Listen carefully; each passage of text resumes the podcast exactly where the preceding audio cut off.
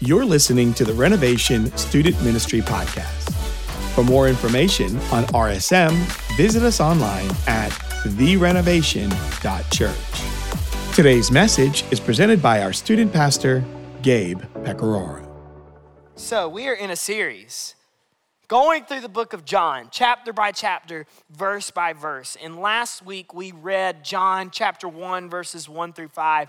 I'm going to encourage you guys, if you were not here last week, if you were on vacation, if you decided you didn't want to come, and so I'm going to have to find you after service to, to figure out why you decided not to come, all those things, I encourage you go to the podcast and listen to last week because here's what we talked about. The book of John is the gospel of John. The gospel, that word, it means good news, and it's the good news of Jesus. It is the reason that we have hope both today and for everlasting is because of Jesus. And what we did in last week, what we're going to finish up doing this week, is kind of looking at the prelude, the trailer, the thing that comes before the movie in the book of John. John uh, writes some incredibly powerful words in the first 18 verses. We're going to be reading 6 through 18 tonight, talking about that. But I do not want you guys to miss verses 1 through 5, okay? So if you were not here last week, please check out the podcast. If you don't know how to get there, I will show you how to get there after service. And tonight, we're going to be reading verses 6 through 18 and finalizing that framework before we dive into the rest of the book of John, okay? So, before I read tonight, I'm gonna pray for us and then we're gonna get going, okay? So let's bow our heads. Lord, I thank you for this night. I thank you for who you are. I pray that you would rid us of distractions, that you would open our hearts, that you would speak through me, and that we would be challenged and convicted by the words of your scripture tonight. In Jesus' name, amen. All right. So, John chapter 1, verses 6 through 18. Here we go. There was a man sent from God whose name was John. He came as a witness to testify concerning that light, so that through him all might believe. He himself was not the light, he came only as a witness to the light. The true light that gives light to everyone was coming into the world. He was in the world, and though the world was made through him, the world did not recognize him. He came to that which was his own, but his own did not receive him.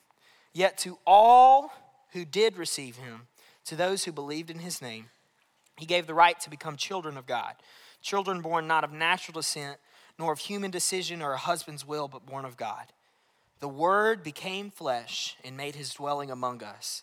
We have seen his glory, the glory of the one and only Son, who came from the Father, full of grace and truth.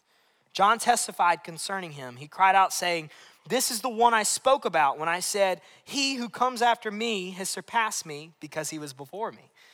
Out of his fullness, we have all received grace in place of grace already given. For the law was given through Moses, grace and truth come through Jesus Christ. No one has ever seen God but the one and only Son, who is himself God and is in closest relationship with the Father, has made him known. So, a lot of verses, but point one is this John the Baptist focused people on the light. Verses 6 through 8 say, There was a man sent from God whose name was John. He came as a witness to testify concerning that light, so that through him all might believe. He himself was not the light, he came only as a witness to the light. So, this man John that's spoken about, we know him as John the Baptist. Raise your hand if you've ever heard of John the Baptist before. So, a lot of you guys, right? John the Baptist is the one who baptized Jesus. He was called John the Baptist because he baptized a lot of people. People knew him as John, though, just John. Um, and he baptized Jesus. He was the guy, the predecessor, to let everybody know that this Jesus guy is coming, the Son of God, right? He was telling the whole world and he was getting famous, and people were starting to know who this John guy was. And they're like, well, they were starting to give him all the credit, and he started to say, hey, no, this is not something that you need to give me credit for. I am just trying to get you guys focused on Jesus, on this light. And what do we mean when we say witness to testify concerning that light? What is a witness? So lately, I have been watching a show that is about lawyers it's been taking up a lot of Ellie and I's free time. It's very good. It's on Netflix, and it's very good. Anyways, I'm not telling you that. Anyways, it, it, y'all, it's on like the popular queue on Netflix, okay? You'll figure it out. You'll figure it out. Um, it might rhyme with boots. Anyways, we're watching this show. It's about lawyers, and oftentimes they're in court, right? Because that's what lawyers do. And you call witnesses to the stand, right? You call them to examine them, to cross examine them. And when a witness comes to the stand, there's a Bible present, and what do they do? What do they do? Swear in the Bible, right? They put their hand on the Bible, swear to tell the whole truth, to say oh my God, right? And if you lie on the stand, that's not good, is it? Right? It's not good at all. And when people are asking a witness questions, they've got to answer those questions, they've got to answer them truthfully. And the witness is putting their own neck out there when they're answering these questions, right? Because if they lie, the witness is then in trouble, right? So when we talk about how John is a witness to Jesus, he is saying, Take me at my word. He's like, If you think I'm cool, this Jesus dude is so much cooler. If you don't believe me, just watch. And to kind of give an example of what a bad witness looks like, I've got a wonderful classic video that needs to be in your YouTube repertoire. All right, so let's take let's take attention to this.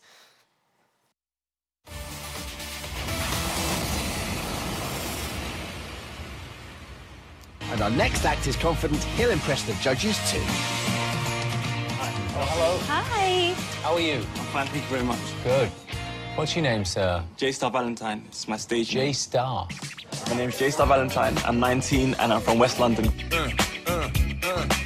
the J stands for junior, and then the star is because I have a star quality in me. Getting jiggy with it. What you do right now? I'm a part-time model, so I just part-time just to get me out there. I'm always looking good. Look at his cheekbones, man. People may say, "Oh, you look like a pop star," but I'm not your average pop star, and I bring something different to the table. I'm going to leave a hard footprint on that room, so when I leave, they're going to be talking about me. Who was that guy? Oh, J Star. I think I could be the next big thing. And when did you start in music? I was like 16. I started doing gigs. And do you think you can win? I'm sure. I'm sure. Come on, sure. let's do this. I'm sure. okay, what are you going to sing for us? Uh, my own version of Alexandra Burke, Hallelujah. Oh, great. Okay, good luck. Can I?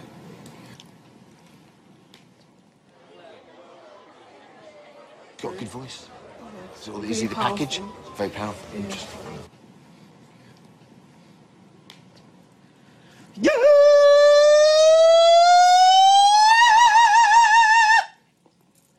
Major the Bafukir, composing. Hallelujah, Hallelujah, Hallelujah, Hallelujah, Hallelujah. She tied you to a kitchen chair. She broke a foam and she cut your hair. I'm from. It's not so one. You see the light. It's so cold. It's so broken. Hallelujah. Yeah. Hallelujah. Ooh, yeah.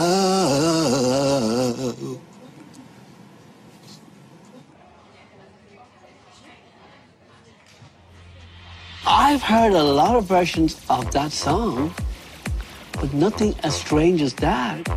You sang that song like a ghost. Strange. I couldn't make my mind up whether it was strange or. I mean, it was like really weird. Were you serious? I was just nervous. Yeah, we're not connecting the dots. It's not as musical as maybe you're hearing inside of your head. Okay. We're gonna vote right now. You need three yeses. It's gonna have to be a no from me. It's a no from me. It has to be a no from me. And you've got four no's. Thank you for coming. Thank, Thank, Thank you. you.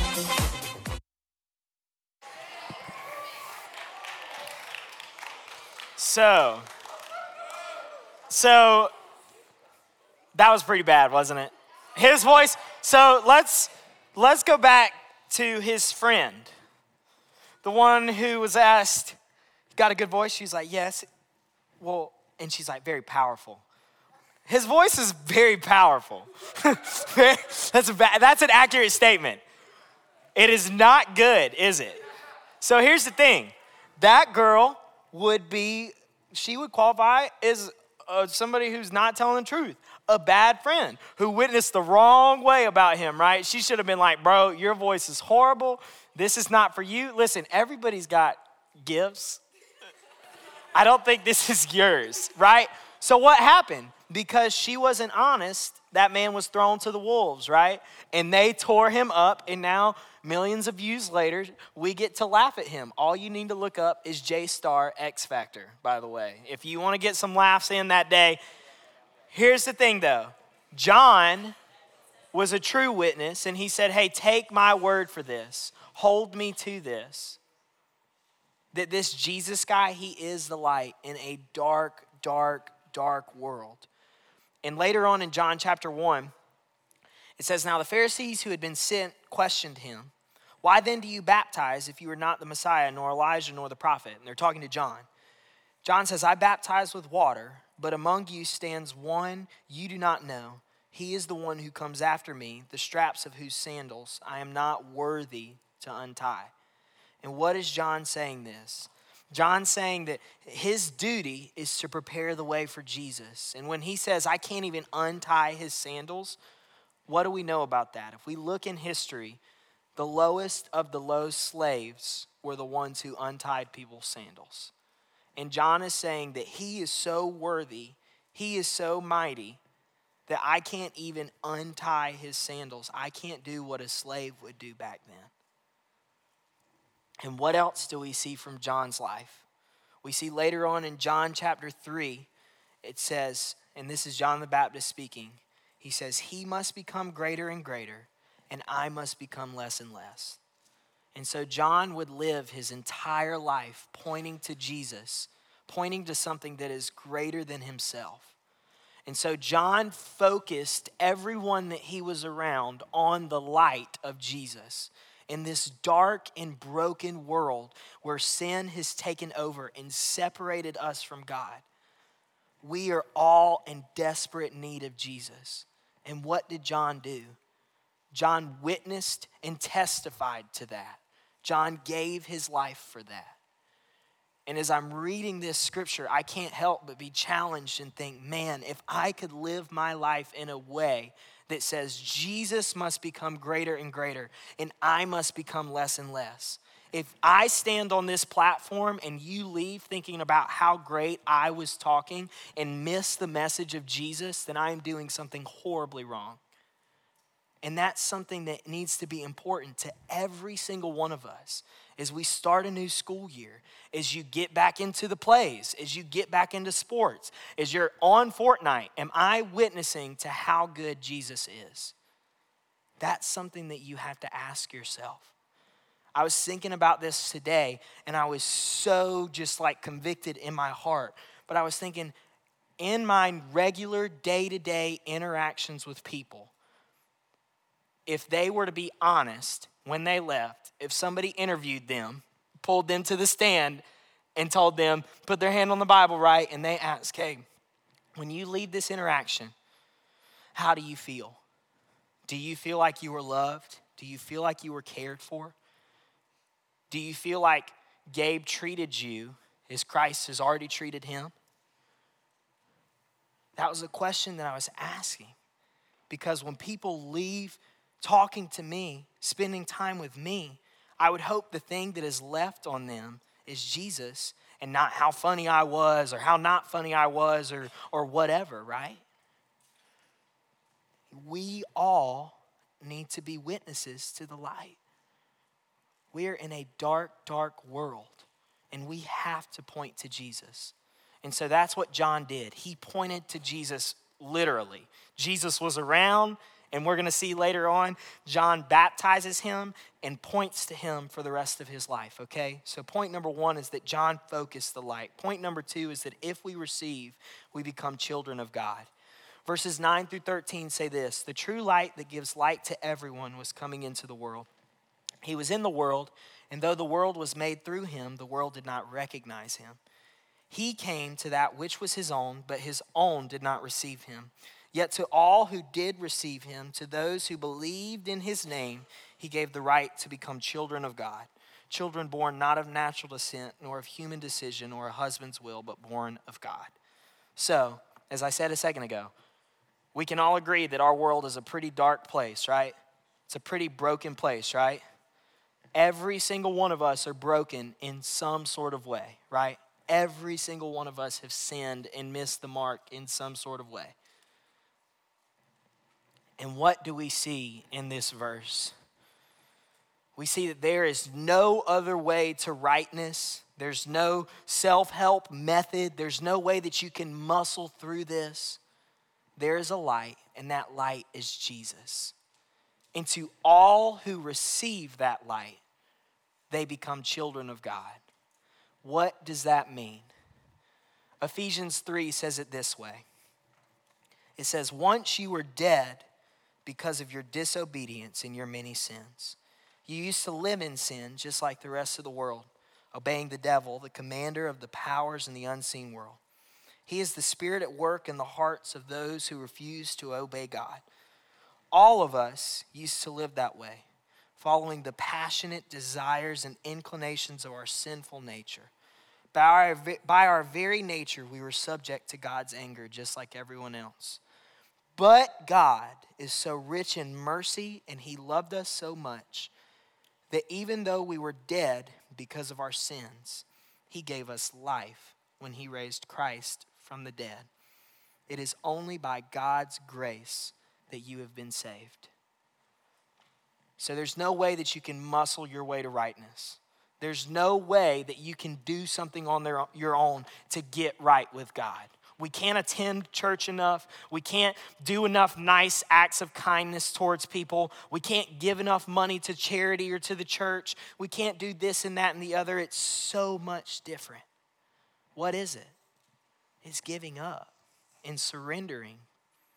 And that's what John is saying here that the only way to rightness is through Jesus. And what do we see in Ephesians? We see that God, who is so rich in mercy, what is mercy? Mercy is not getting what you deserve. How many of you guys have done something stupid and not gotten punished for it? I can say that I have been there never before. I've never done that ever before. That is a big fat lie. But didn't get what you deserve, right? And what is grace? Grace is actually elevating you so you don't get what you deserve and then giving you something that you don't deserve. So not only do you not get in trouble as sinners, what is the consequence of sin? What is it, y'all?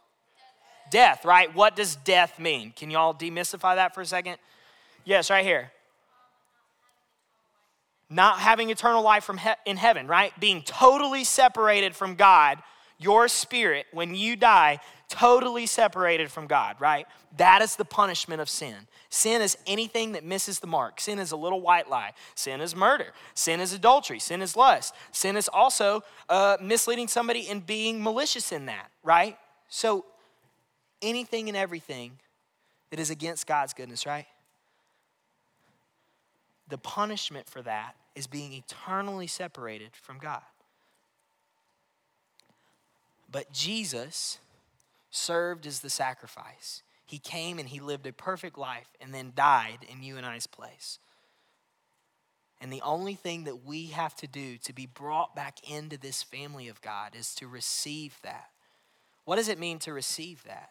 It means to recognize that we cannot earn something, it actually has to be given to us, and we have to receive it. It is a gift. It is God's mercy that we are not just right now being blown up, and it's God's grace that Jesus died for us and gave us something that we don't deserve.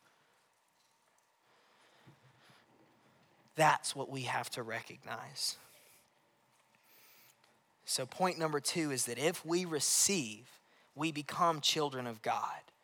And that's what John is telling these people. And the last point is this the Word became flesh and dwelt among us. Verses 14 through 18 say this The Word became flesh and made his dwelling among us. We have seen his glory, the glory of the one and only Son who came from the Father, full of grace and truth. John testified concerning him. He cried out, saying, This is the one I spoke about when I said, He who comes after me has surpassed me because he was before me. Out of his fullness, we have all received grace in place of grace already given. For the law was given through Moses, grace and truth came through Jesus Christ. No one has ever seen God but the one and only Son, who is himself God and is in the closest relationship with the Father, has made him known. So remember last week we talked about this Greek word logos, right? Because at the very beginning you see, in the beginning was the word. And this Greek word logos is what the word is translated from, okay? And we talked about how the Greeks and the Jewish people saw this word, right? We talked about how there's a long trail when John said, In the beginning was the word, it meant something to these people, right? It didn't just mean word like we see it today. It meant logos. And what was logos? Well, to the Jews, remember, it kind of meant that, that they referred to God as the Word sometimes, but also it more of his personal aspects are, are referred to in his Word, right? And to the Greeks, there was this intelligent designer that they thought of when they heard the word logos. So, if you guys ever, in the example I used last week, you ever just like look at a tree or an ant hill for like more than 30 seconds, and the longer you look at it, you're like, oh my gosh, these little guys have like a whole community in there. Like, I wonder what Aunt Fred, like, I wonder what his cousin Nellie is doing in the ant hill. It's like these things, I can't, I literally can't even see more than like three of them. Some of them I can't even see, and they got a whole thing happening in there. Like, there's no way that somebody didn't do this purposefully, right? So when the Greeks looked at an ant hill for a long time, the word that they thought of for the person who spun it all together was logos. So, we move back to this verse. The word became flesh. That was a shocking statement. Well, why? Because the Greeks they tended to think of gods as like demigods or like Hercules or like people who would like mess up and make mistakes, but they were kind of like strong, like Percy Jackson in the Olympians, the lightning thief, and they could like do whatever they wanted because they had all these cool powers, right? But they still would mess up sometimes. But when they heard the word logos, that was like, this thing is huge and never messes up. It spun the whole world into existence. And for the Jewish people, when they heard logos, when they thought about God, they often thought about God as being this like high and mighty being, which he was. But why would he involve himself in like day to day stuff with us? Have you guys ever th- felt that way before? Like my problems are too little for God? Like I don't want to bother God with that because he's probably got better things to do? Have, raise your hand if you've ever felt that way before. I'm gonna make you guys participate. Yeah, it's a very common thought. But this is what John is saying. John is saying that the high and mighty, powerful being who spun the earth into existence also knows the number of hairs on your head and also literally came to earth and walked in a human body and what did he do when he was on earth? He healed people, he cared for the orphans and widows, he cared for children. He literally wept when his friends passed away. He took care of his mother. He had friends. He cared about people having good times. And then he gave his life for you and I. So, John is saying there is no problem, no thing that's too small for God. Not only is he high and mighty and can do anything and everything that he wants, but he cares about the little things. And so when John is saying this, it is a huge statement to the people who are reading it in the ancient times. For the Greeks, it's like, oh my Lord, this massive being, this intelligent designer still cares. And for the Jewish people, it's like God's not too big to not see me. So, what do I want you guys to see? This is kind of the like trailer to the book of John, right? We're going to start to read about John the Baptist, some of the things that he does. We're going to read about the miracles of Jesus. We're going to see all those things. But I want you guys to go into this book of John and recognize a few things. I want you to recognize that Jesus is God. Okay?